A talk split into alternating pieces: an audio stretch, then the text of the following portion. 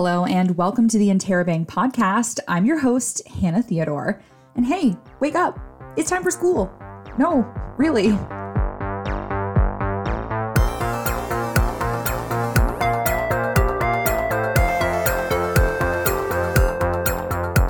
Hello, everyone. Welcome back to the show. Thank you so much for joining me. We have some exciting news coming up about this upcoming semester. But first, here's a look at what's making news at Fanshawe this week.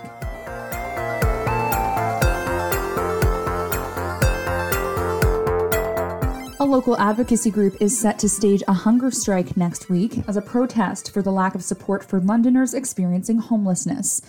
The Forgotten 519 will stage the strike on the steps of City Hall starting August 2nd at 9 a.m. The group released a list of demands earlier this week, which includes the cessation of removal of encampments and the creation of two indoor spaces in the core and in the East End. The Forgotten 519 met with the city on Tuesday, but talks quickly fell apart. The group says the city is not doing enough to address the growing rate of homelessness in the core or the increase of what they call preventable deaths. The city maintains that they are committed to working collaboratively to address the issue of homelessness in London. We will continue to update this story when the hunger strike begins next week. And a new international partnership is helping Fanshawe students do the cooking by the book.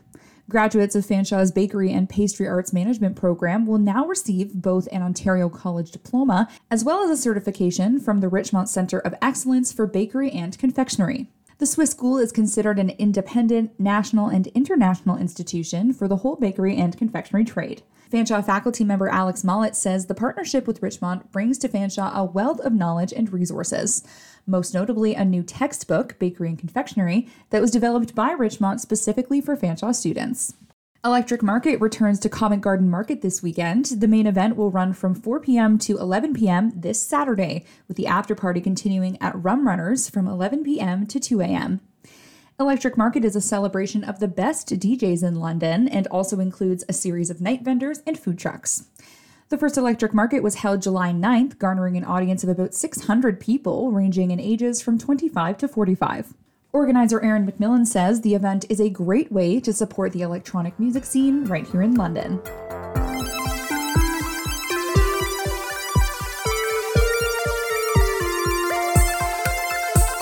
Now, last week, you may have seen this tweet from Fanshawe College. Here's what it said with two years of being virtual, we are so excited to be safely back on campus, providing extensive in person education, support, and activities.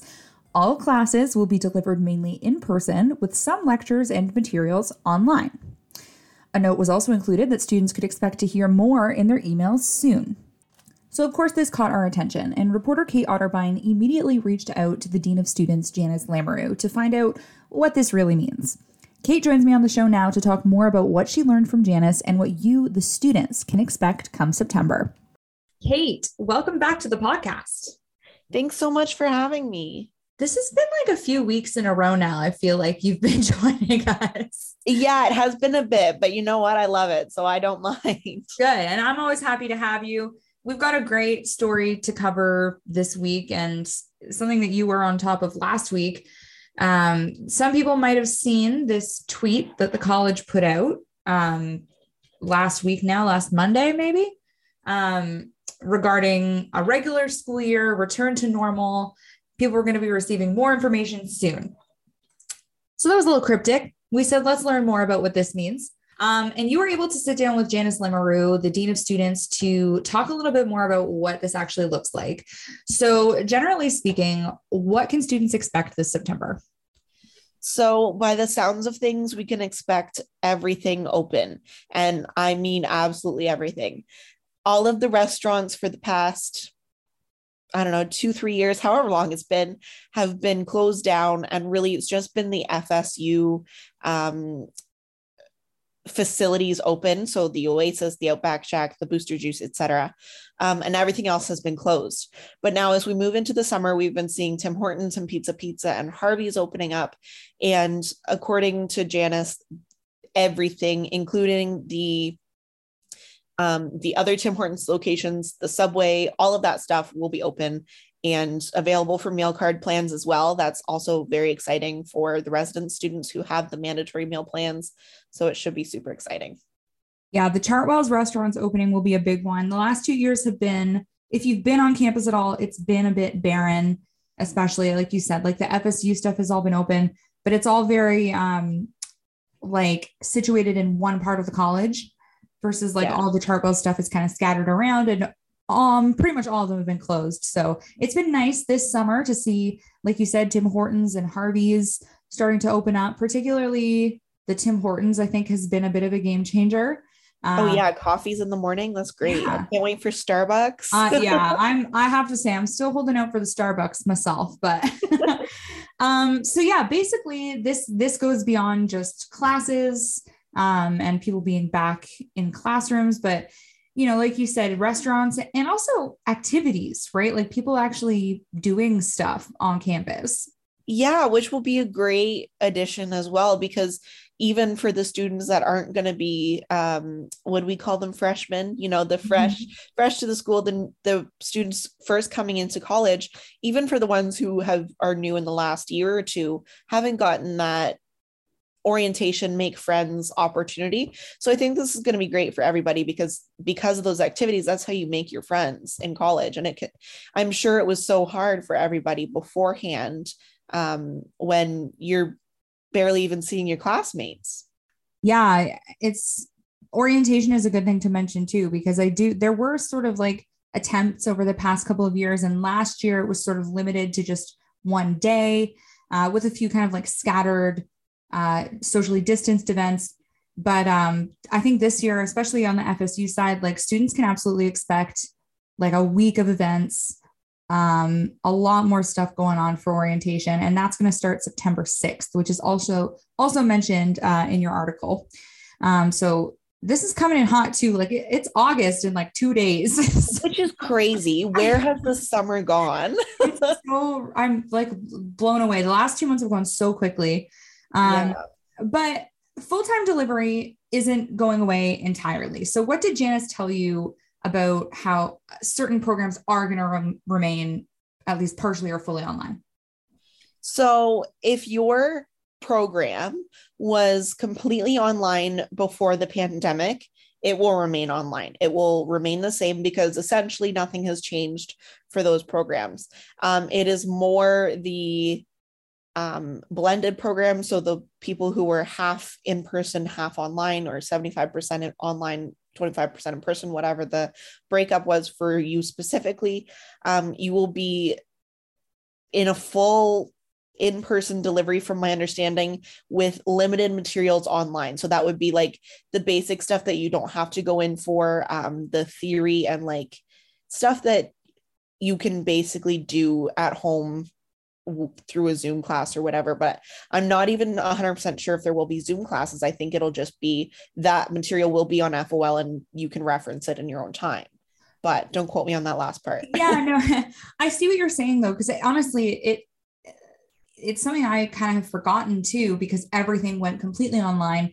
But there were always aspects of school and especially post secondary that do rely on that sort of online component, whether you're in uh, forums right? Ever did you have to do like forum discussions or yeah, FOL? We love those. We love responding to people's forum posts.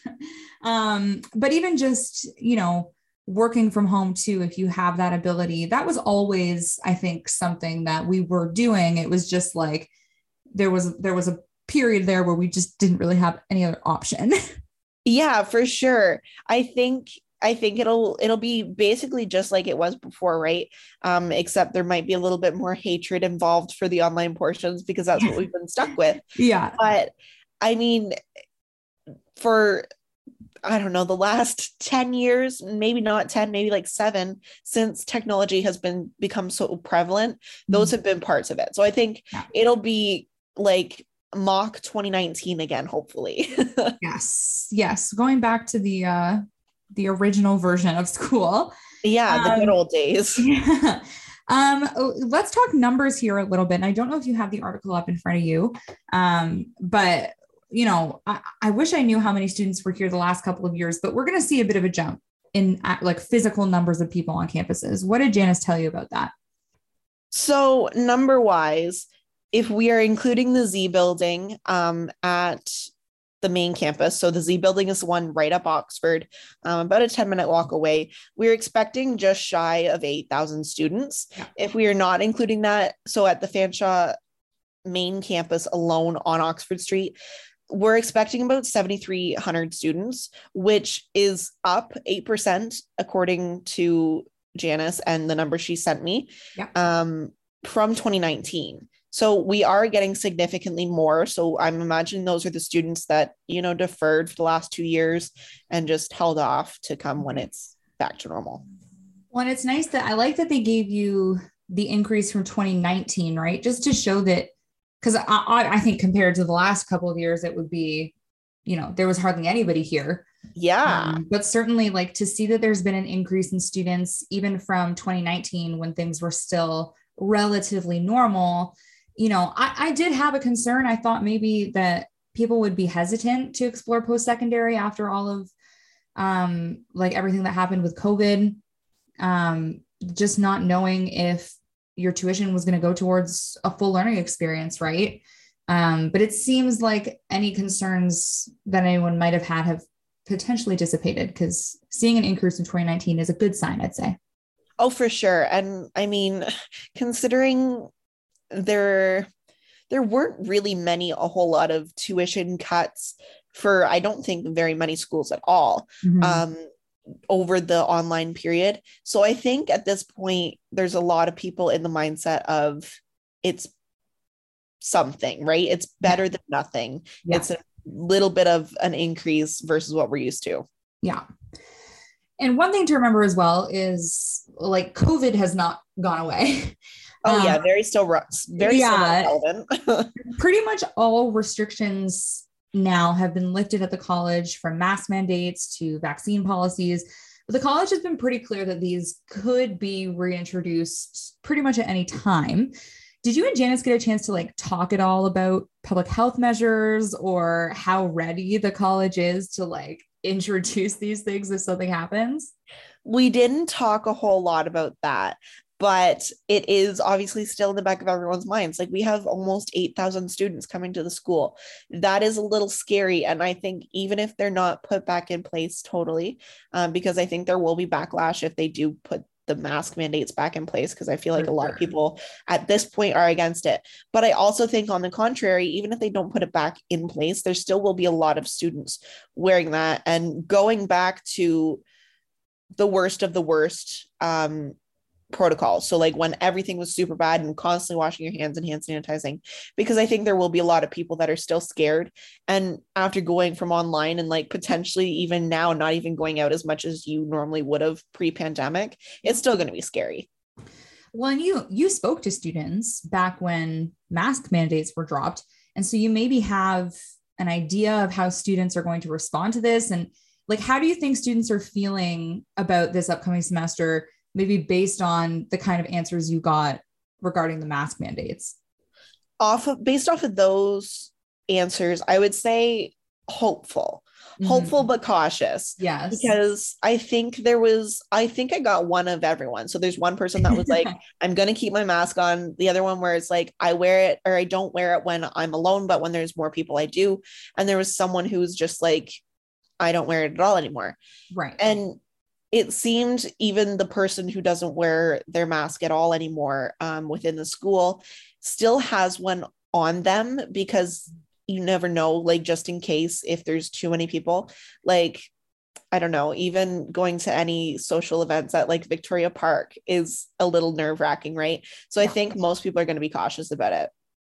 yeah i think that was definitely the sense i got from that article which any any of our listeners who have haven't seen that article kate did a story um, about a month ago or i don't know what time is anymore i think it was about a month ago maybe Um, two at this point. I don't two. even know. um, when the college dropped mask mandates and kate was going around kind of just speaking to students that were on campus and yeah i think that the the general tone like you said was like certainly there was caution and um, i think that that caution is probably going to be what will keep us hopefully on the right track going forward is like there will hopefully be some self-policing and uh, if you know we've learned so much over the last couple of years um, about protection and public health that, you know, we all have certain common sense triggers now. Like I was in the Ripley's Aquarium in Toronto over the mm-hmm. weekend. Like so many families, so many tourists, and it wasn't even like a question. I put my mask on immediately. yeah, you know, like it's some some places it just feels right to do that. yeah, and I feel like in that environment you're enclosed and it's kind of tight in some spots. Oh, so I don't blame you. yeah, big time. There were so many like interactive parts where you're supposed to like reach in and touch stuff but all the little kids were doing it and i just thought that can't be safe this yeah like good for germs. Yeah nothing against kids but kids are germ machines. Yeah. So i guess overall you know as a student you are coming back to school in september. You've been fully online pretty much since you started college right? Basically yeah like uh, we would come in occasionally but that was more so like for the work we had to do, not for the classes or anything. Right. So, I mean, how are you feeling about this? Are, do you think we're headed in the right direction here? I think we are headed in the right direction. I am also feeling cautious but hopeful. yeah, yeah. Um, I feel like I'm feeling a little bit more hopeful though, because for my program specifically, I know it's not super big. There's going to be like 15 of us.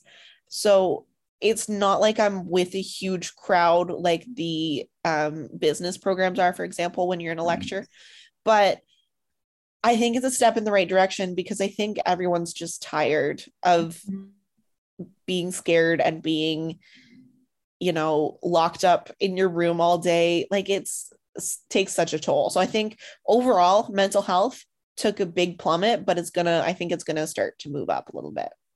Yeah. And I know that, you know, just even in the next month, there's going to be so much news coming out of the college about what this year is going to look like. The FSU, again, we'll keep you guys updated because there's going to be just so much stuff that the FSU is going to be planning. If you think about last year, even like when everything was still virtual, the FSU still went so hard to try yeah, to like still a lot of stuff things going on yeah. yeah so you know i I think for people that haven't had the chance to experience the college as a fully like open environment are going to be really surprised um, about you know what what it what it really is like here. um, and I really only experienced it for half a school year in my first year. So, um, but I remember I remember what like. you remember what it was like once yeah. upon a time in the before times. Uh, well, Kate, thank you as always for joining me on the show. Um, this is a great story that we're going to keep staying on top of. Um, what can students look out for next? Have have you received anything in your emails about your school year at all? Um, not really, other than schedules are right, available. Timetables are coming out now. Yeah, so those are available, which for me looks great. And Like there is not a single online portion. So that's exciting. It's exciting to see a full timetable of like be here and then go there and just like being able to meet the teachers. Yes. All they are, you know, that's like the most shocking part to me is like, oh, you're taller than I thought you were. yeah, this will be a good thing for students to remember too, is if you're when you're looking at your timetables this year, the location matters. You're gonna yeah. want, you're gonna want to take note of that.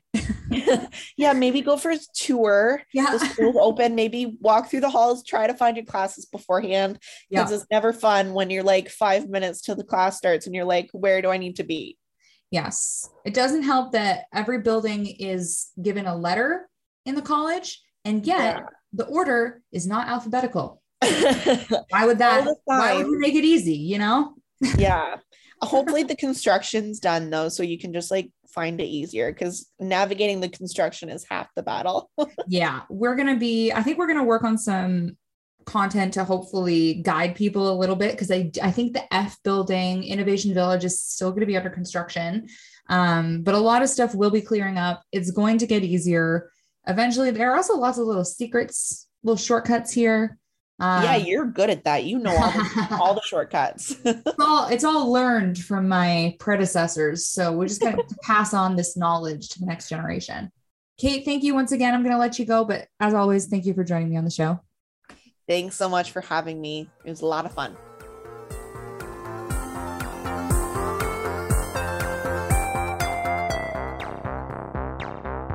Thank you for listening to another episode of the Interrobang podcast. As always, you can catch up with every episode on our website or wherever you get your podcasts. Be sure to follow us on Twitter, Instagram, and Facebook, and subscribe to our newsletter to keep up with all things Fanshawe.